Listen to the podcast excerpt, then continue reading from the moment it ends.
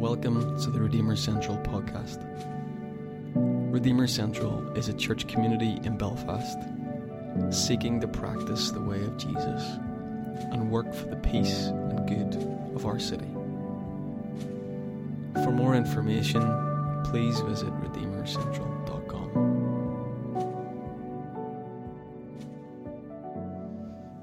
Um, this morning, I'm continuing our series uh, on values that we have as a church, and I want to talk this morning about the value that shapes our community, church as family. And I'm very aware that those two words can be hard for people, and so I just wonder as we begin, could you maybe pause and think what comes to mind when you hear that value, church as family? What sits with you? What do you pay attention to when you hear that idea? Because I'm, I'm so mindful that there are people in our community and in our lives where church has been a place of harm or a place of tension or a place of pain. And also that family or families of origin can also be a place of rejection or, or hurt or a lack of acceptance. And so I want to be very sensitive to that and also to remind those of us in the room where our experiences of church and of family have been good or good enough, as we say in, in psychological terms, that you have such a gift to mentor and parent those in the room who have had trauma or pain or loss. And so, together as family, we can move forward in a healthy way. But we need to own what we believe and, and the wounds that we have. And, and that is important, and we need to create spaces that are safe and predictable and consistent where you can do that. And I hope to speak to some of that this morning. When things happen in our lives that cause us trauma and upset, what we tend to do is we retreat and we go into ourselves. And a trauma response is to withdraw and to avoid. And perhaps that's where you are today. Or perhaps you coming back to church is taking a risk and starting again. And we applaud you for that because that is brave and that is important, but it is not without a cost. And so I want to just begin with the wisdom when I think about that. No, I'm going to start with this. The church is not an institution forcing us to follow rules, but a community, a family, inviting us to still our hunger and thirst at its table. And I wonder how many of us can say, in all honesty, that our experiences of church has not been an institution getting us to follow rules. I don't know over the course of my early life and, and many church experiences but I think I imbibed the idea that church was about rules and justice, and I had to be a certain person and be a certain way in order to be a follower of Jesus. And the older I've got, and the more I've journeyed in my own and with others, I've realized that actually it is a family. And it is an invitation to a table where the deep thirst and the longing that is within me and was within you for something of the kingdom is stilled at the table together. And that is the ideal, that is where we want to go. But if I think about us as people who have carried wounds, I think the wisdom of C.S. Lewis is really, really significant and important for us to think about. I want to read this amazing piece of his wisdom. To love at all is to be vulnerable. Love anything, and your heart will be wrung and possibly broken. If you want to make sure of keeping it intact, you must give it to no one, not even an animal. Wrap it carefully round with hobbies and luxuries. Avoid all entanglements. Lock it up safe in the casket or coffin of your selfishness. But in that casket, safe, dark, motionless, and airless, it will change. It will not be broken, but it will become unbreakable, impenetrable, irredeemable, because to love is to be vulnerable. And I wonder this morning if you look at the course of your life or your journey with church and with family, have you got into that casket where it's dark and safe? Yes, you're not going to be hurt again. But your heart may never be broken again, but you will slowly shrivel up. And that part of you that, li- that is called to live on and to follow the ways of Jesus invites you into vulnerability.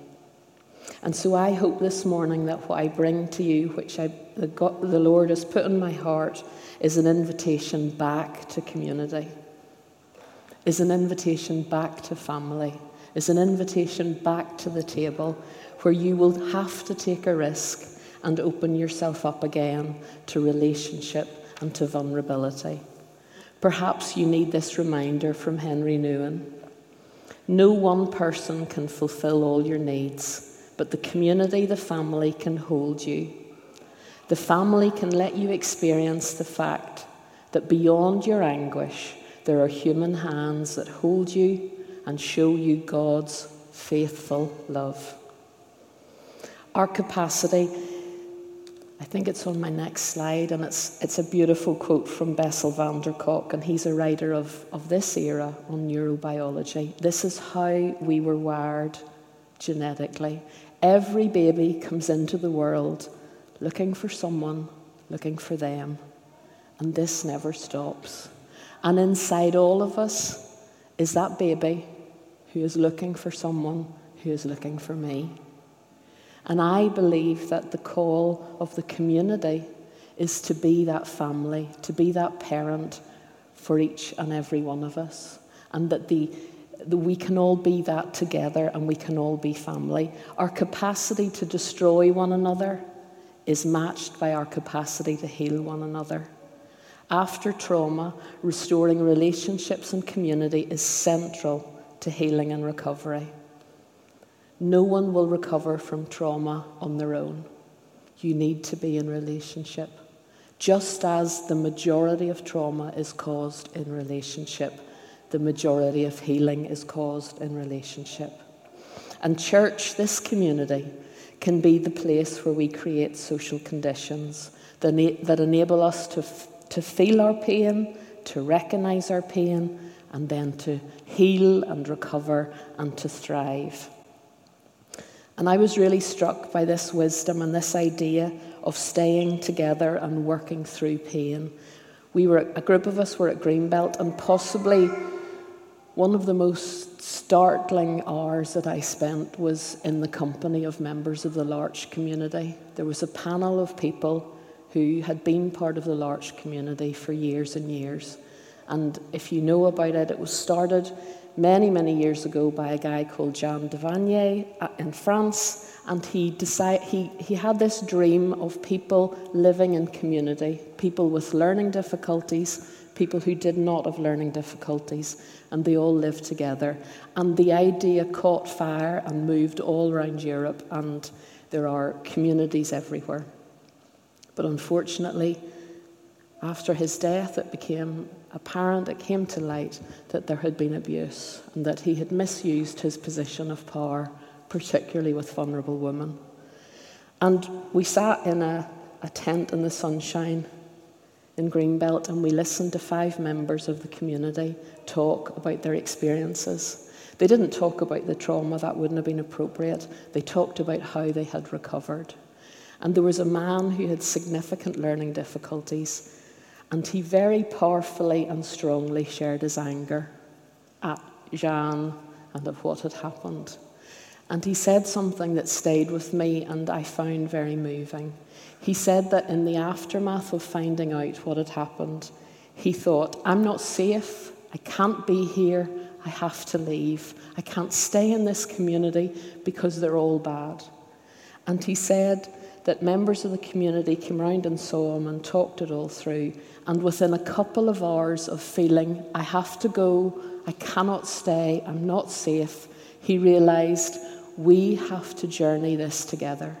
We have to heal together and we have to recover together. And that is the story that they told. And those of us who were there were so moved by their story of staying together. And they did what I would consider healthy families to do. They kept it all very open, they didn't try and cover anything up. They named the difficulties, they invited people to tell their story, and they stayed together. And I think we have things to learn from how they managed that. They named the difficulties, they hid nothing, and they journeyed together, and they recovered and they healed together. And that, I believe, is an invitation to us. No matter your journey up to now, if we live as community, as brothers and sisters together, we can recover from whatever our experiences are. And I believe that is the call of the Lord for us as a community. If we look through the story of God, we are invited into family. The thread follows the meta narrative. It's one of the big meta narratives of the Bible. God's people living as family. If we look at the Edenic plan, the Garden of Eden, Adam and Eve as family. If we look at Genesis 12, all nations will be blessed through Abraham. Genesis 49, the people of Israel, the people of God, will form 12 tribes to match the 12 brothers. And then, if we go to the New Testament and the story of God, within the life of Jesus, he became human, he lived fully human, but he also always used the language of family. Who is my brother? He who follows the will of God. He spoke to the woman at the well, daughter sister.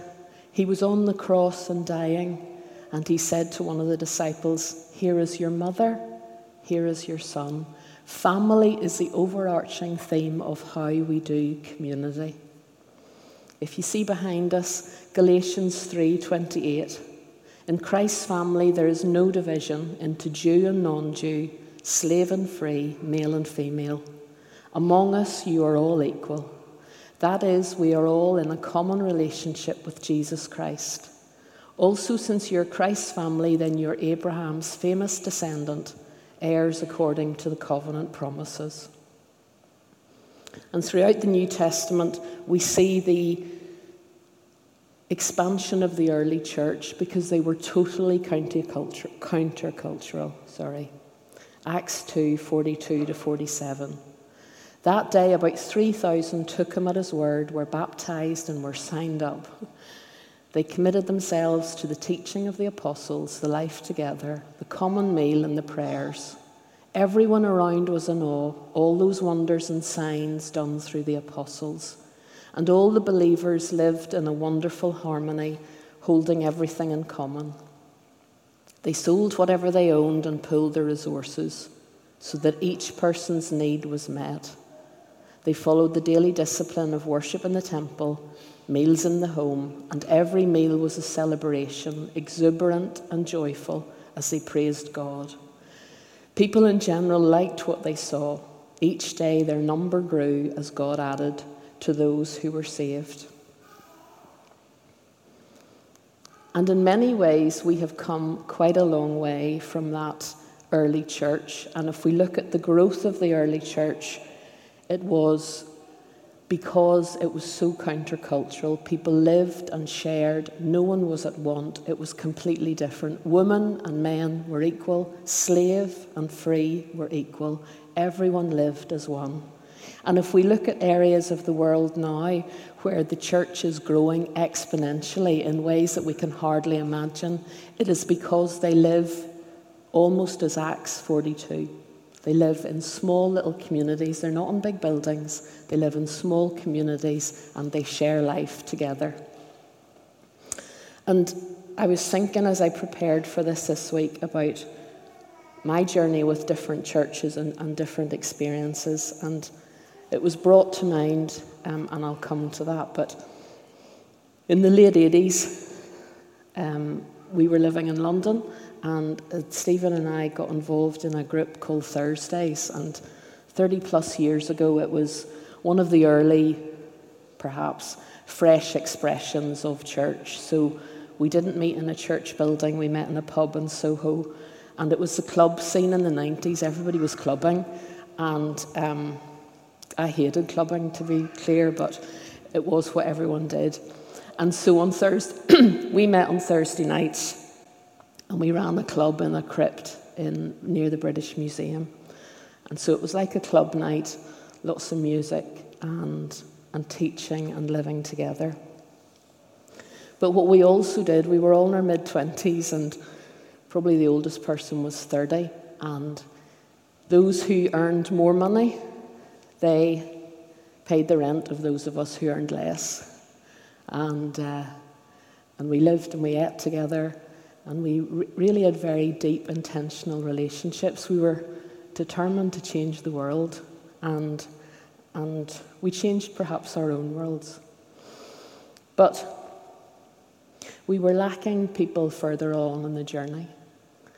And, um, and that probably came to light quite markedly to us, really, in the last few days. So there was a couple called Mark and Vanessa who, who joined around the time Stephen and I were thinking of moving back to Ireland with Olivia as a baby. And Mark, and Mark was a punk back in his background, and he could never be doing with a church building. He had no interest. And he spent his life um, living in the margins.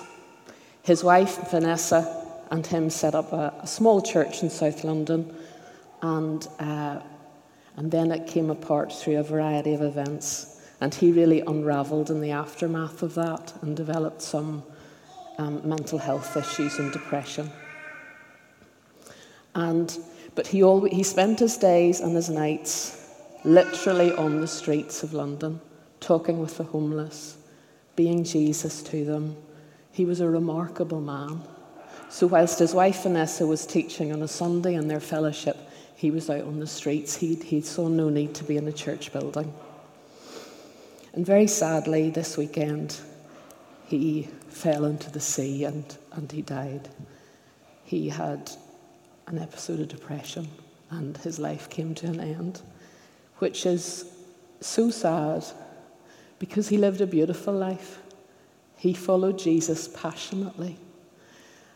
But his wife put a beautiful tribute up, and I read it last night, and it, it resonated to me. She said, At the time in the 90s when we were determined, we were giddy and heady, and we were taking on the world for Jesus. But after it unravelled, we had no real wise elders or mentors to guide us. And that is what we needed. And it reminded me so powerfully. I'm not saying it would be as simple as if there had been wise elders. Mark's life might have gone differently.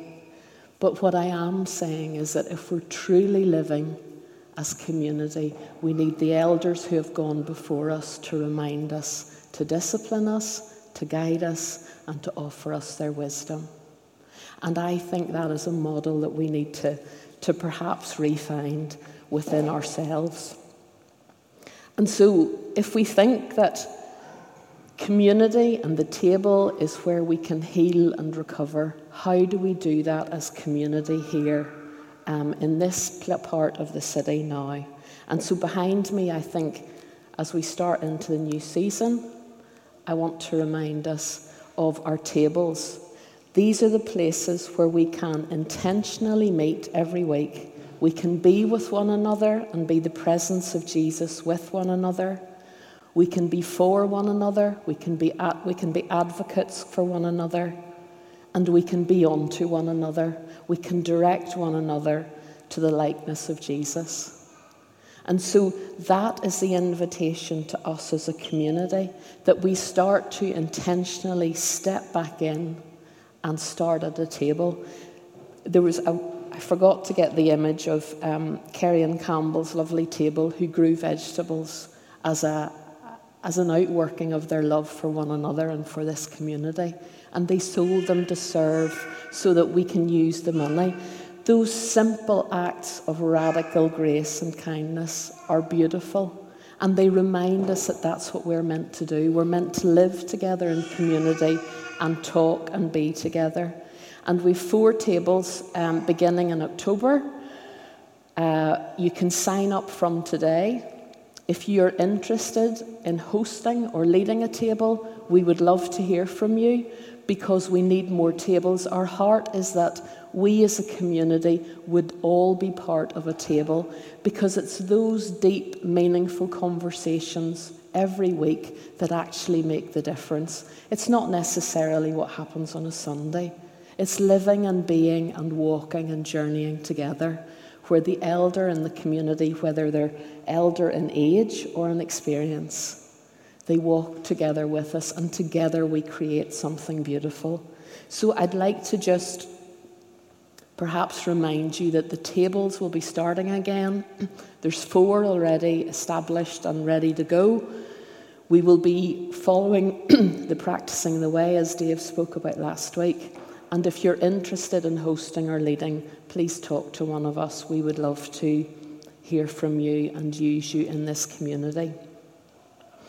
The other thing I want to highlight as how we do family together very practically is the mentoring project that we're starting. And so we've a number of people who have already signed up and are keen to be mentored. And so we need and encourage people who want to mentor to sign up. We need the wisdom of the elders. We need the wisdom of those further on down the road. And it's it's not a big ask in that we are following a system that has been developed by the Elam ministry. You can go and have a look at it. Sapphire, it's called.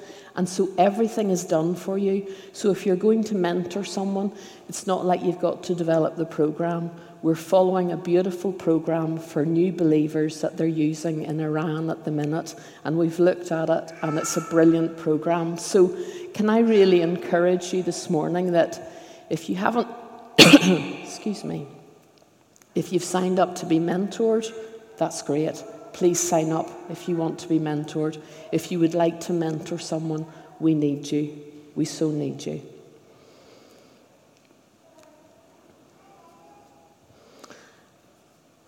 I've talked this morning just about I want to be so sensitive to where people have been, but I also want to say don't stay where you are. Don't sit where you are. Take a step forward. Take the invitation to come back in and to try again, because in that there is healing and recovery and rejuvenation. And as we come now to the table, I want to just, as a way of honouring our friend Mark, who was a, a wise man and a, a beautiful soul, his wife published some of his letters that he wrote to her. And I thought about his wisdom, and I want to leave it with us as we start to prepare to come to the table. Because I think if we followed this wisdom, this, this is what table and community and family is all about.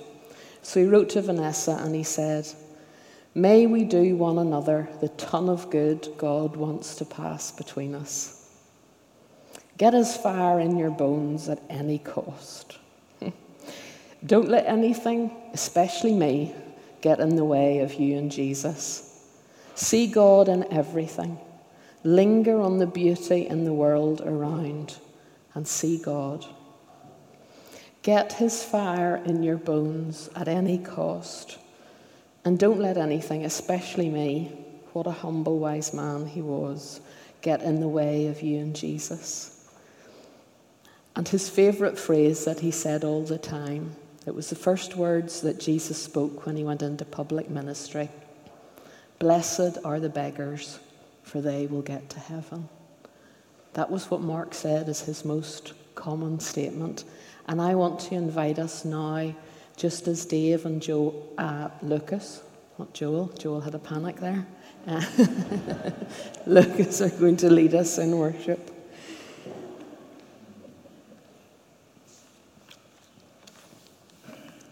I want to say that this morning, the invitation, I believe, is to step back in. If you've been sitting on the edge of anything, and particularly this community, we need you. We are better hearing all the voices and together moving forward.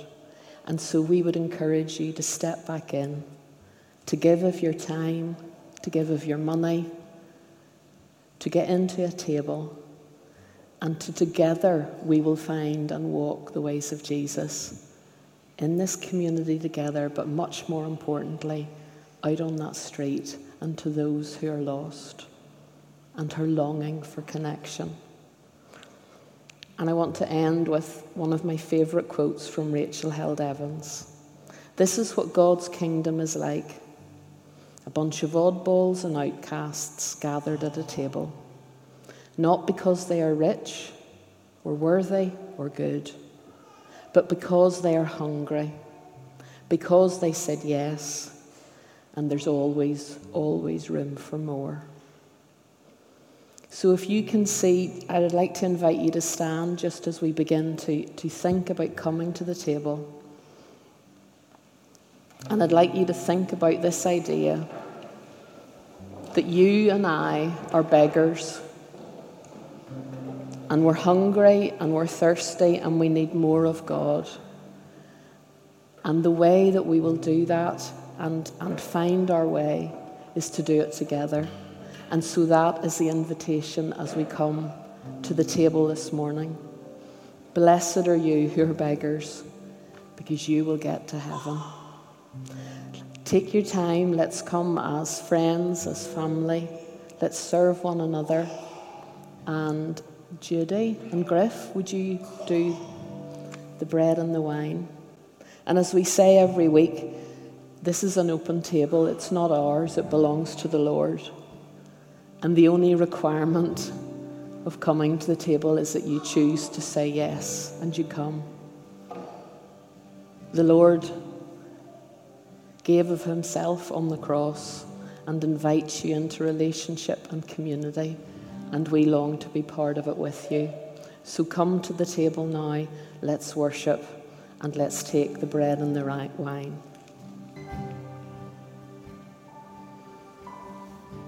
as we've been singing, we are all stories being written by you. And I wonder if you think of where you are in your story.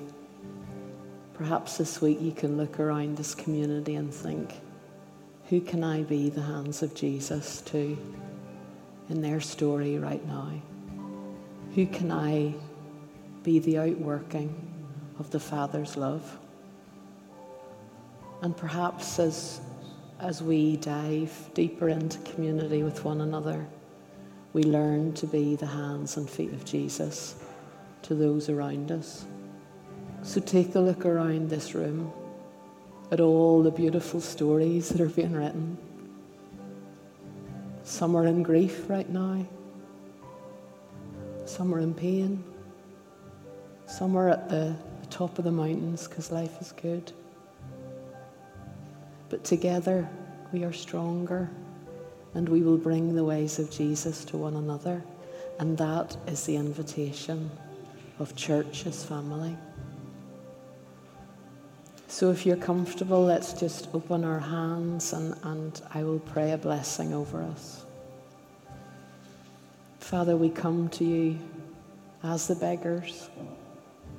We recognize our hunger and our thirst for you and for the more of heaven. And in these moments, by your Spirit, for those who are grieving, bring your comfort. For those who require healing, bring your healing. For those who are wounded, make them brave to try again.